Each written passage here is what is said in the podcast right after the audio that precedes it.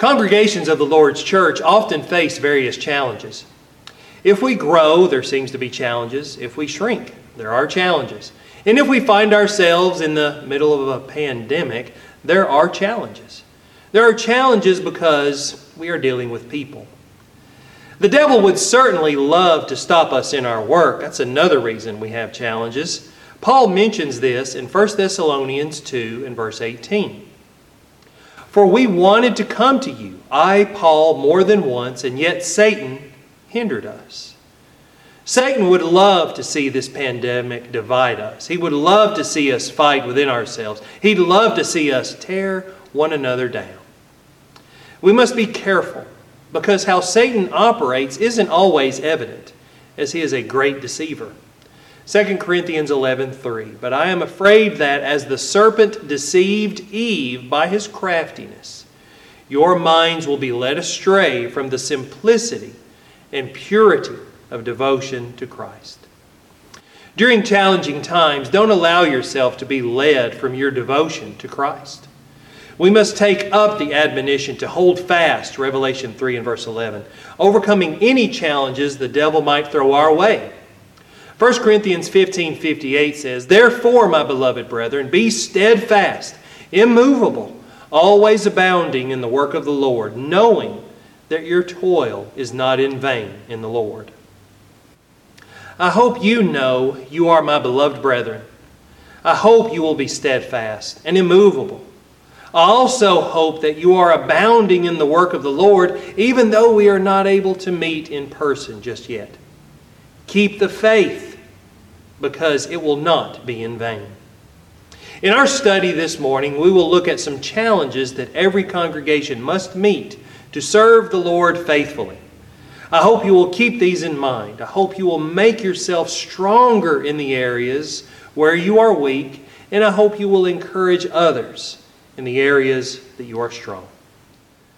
Our first challenge we must face is to remember what our work is. Far too many times, this is where problems arise. We do not remember what our congregation should be doing. All too often, churches resort to entertaining, or they resort to whatever will make the people happy and content. What does Ephesians 4 11 and 12 say? And he gave some as apostles, and some as prophets, and some as evangelists, and some as pastors and teachers for the equipping of the saints, for the work of service to the building up of the body of Christ. We have a purpose, and that purpose involves building up the body of Christ.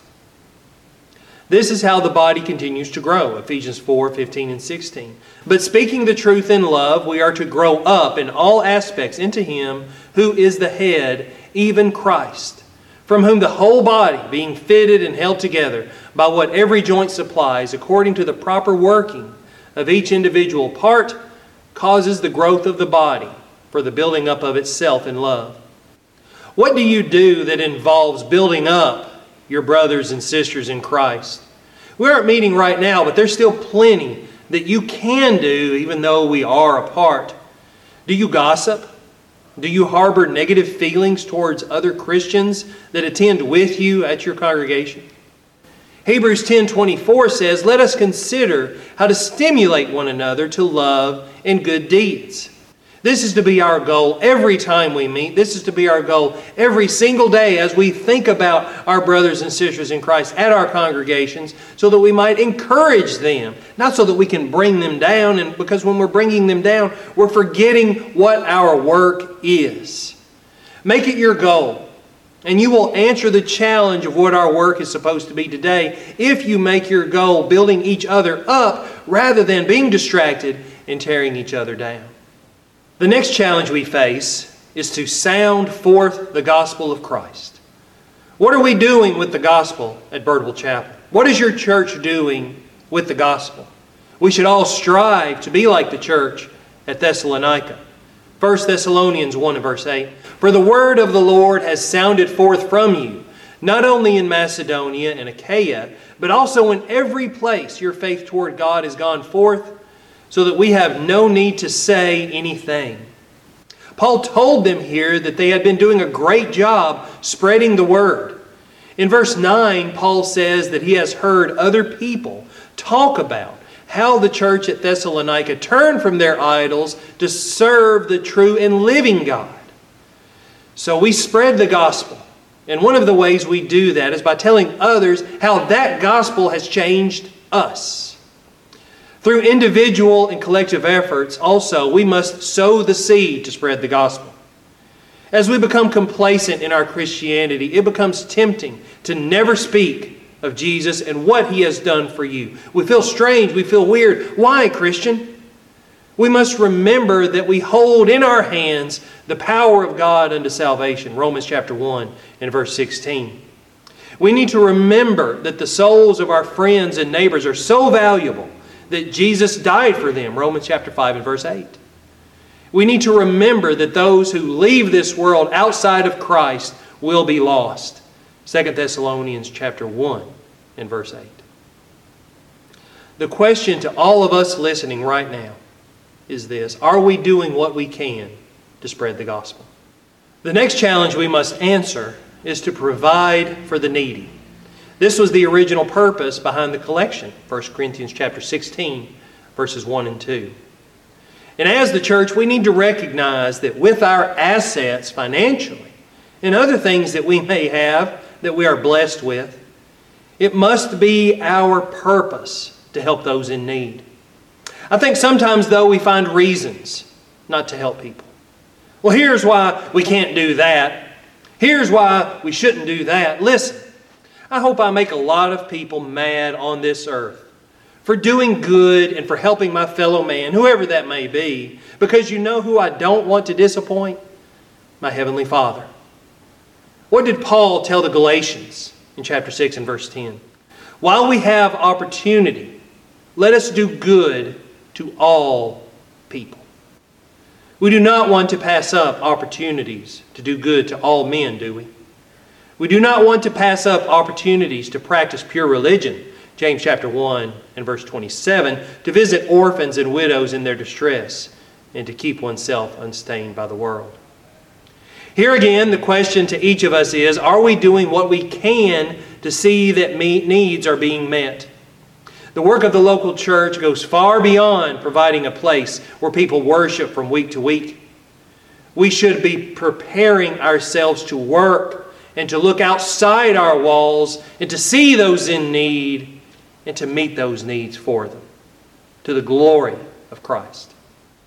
The next challenge congregations must face is to learn to live above pettiness. Even good churches can be hindered by pettiness. Philippians 4, verses 2 and 3, Paul tells the Philippian church, I urge Euodia and I urge Syntyche to live in harmony in the Lord. What was going on with these two people? Apparently, Paul knew of these and they weren't living in harmony, otherwise, he wouldn't have said that. But also, it must not have been too pressing or he would have handled the topic more thoroughly, possibly. Paul wrote specifically about similar occurrences, people living uh, uh in disharmony. He wrote about similar occurrences to the church at Corinth. 1 Corinthians 3 3. For since there is jealousy and strife among you, are you not fleshly? And are you not walking like mere men? We learn in verse 4 that there was division among the brethren because of who taught them. You're acting like mere men, he says. You're not acting like the spirit filled Christian you are supposed to be. And that's how Christians act. When churches lose sight of their primary purpose, they are ripe for being torn asunder by pettiness. Pettiness involves selfishness, gossip, and any sort of behavior that might cause a division that can otherwise be stopped by Christian maturity. Ever see someone at your congregation or at work and think, why can't you two just live in harmony? I think that's what Paul is doing here with Euodia and Syntyche. One person has done something wrong to the other, but no one can figure it out. It's like taking chocolate out once it has been put into the milk. Situations like this, where members of a congregation aren't living peacefully, can cause uneasiness among the membership. Those who can't get along must learn to get along one way or another. You don't have to be best friends, but creating discord rocks the proverbial boat that is sunk not by all the water on the outside, but by the water that slowly seeps in to the inside. We must keep a proper sense of proportion. It is a disaster. It is disastrous when we begin to major in minors, people often say. Small problems begin to be blown out of proportion. We must see the largeness and importance of our work in comparison to our problems. Every congregation has its problems, for we are composed of imperfect people. If we would but remember, though, Paul's exhortations in Philippians 2 1 through 5, they would surely help. Therefore, if there is any encouragement in Christ, if there is any consolation of love, if there is any fellowship of the Spirit, if any affection and compassion, make my joy complete by being of the same mind, maintaining the same love, united in spirit, intent on one purpose. Do nothing from selfishness or empty conceit, but with humility of mind. Regard one another as more important than yourselves. Do not merely look out for your own personal interest, but also for the interest of others. Have this attitude in yourselves, which was also in Christ Jesus. Congregations need to accept the challenge never to allow pettiness to so affect them that they destroy themselves from within. Learn to rise above petty squabbles. The next challenge we must face is the challenge to maintain gratitude for our blessings. We have much for which to be thankful, even during these difficult times of the pandemic. As individuals, we have many physical blessings our families, our friends, our homes. Despite the pandemic, we must remember that we are the most blessed country in the world. Also, we have many spiritual blessings salvation in Christ, the forgiveness of sins, the peace of mind that comes from that, the love of God, the strength and wisdom of the Word of God, the hope of heaven. If you are not thankful for these things, then do you respect and cherish your Christian faith enough? I'd say you need to work on this area if you're not thankful for these spiritual blessings. If you don't see them as having worth, do you just see them, though, as a, as a check mark? Or do you truly see the blessings that come from living in Christ? As a congregation, hopefully, we're free from turmoil. We're definitely free to worship. And we should also be thankful for those times when we see and recognize that we're filled with love and unity. Blessed with good facilities, with the possibility of numerical and spiritual growth. Great potential for both individual and congregational growth reside right here at the Birdwell Chapel Church of Christ. And I'm sure they reside in many other places at Fountainhead, just up the road here, at the White House congregation that's down in the middle of town, at the Portland Church of Christ, where I used to serve. So many blessings throughout these various congregations. We should be noted we should be looked at and admired, even, for our attitude of gratitude. Note how often Paul ex- exhorted the Colossians to be thankful. Colossians chapter 1 and verse 12, giving thanks to the Father, abounding with thanksgiving. Colossians 2 7, as the peace of God rules in your heart, be thankful. Colossians 3 15. Giving thanks to God, Colossians 3 17. Be vigilant in prayer with thanksgiving, Colossians 4 and verse 2. As individuals and as a congregation, let us never become unthankful when it comes to the blessings we receive from God. Because when we do become ungrateful, unthankful, let's look at what happens. Romans 1 and verse 21 also mentions this being ungrateful. For even though they knew God, they did not honor Him as God or give thanks, but they became futile in their speculations, and their foolish heart was darkened. They didn't give thanks to God, and their heart was darkened. And in their speculations, they were, they were worth nothing.